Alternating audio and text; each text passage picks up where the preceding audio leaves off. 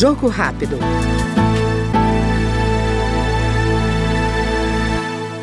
O deputado Rui Godinho, do PTB de Santa Catarina, defende o fortalecimento de políticas públicas para o esporte, para levar cidadania e oportunidade a todos os brasileiros. Bem, nós temos dois modelos que são parâmetros no mundo: a formação é nos clubes, que é o modelo europeu, e temos a formação em escolas, que é o modelo americano.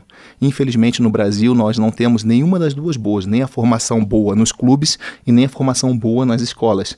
Nós acabamos é, dando continuidade, fazendo políticas, é, políticas públicas de acordo com o interesse daquele que está sentado à cadeira do esporte. Vejo da importância do esporte novamente ser, é, deixar de ser uma secretaria e voltar a ser um ministério porque isso não é uma questão de direita ou de esquerda.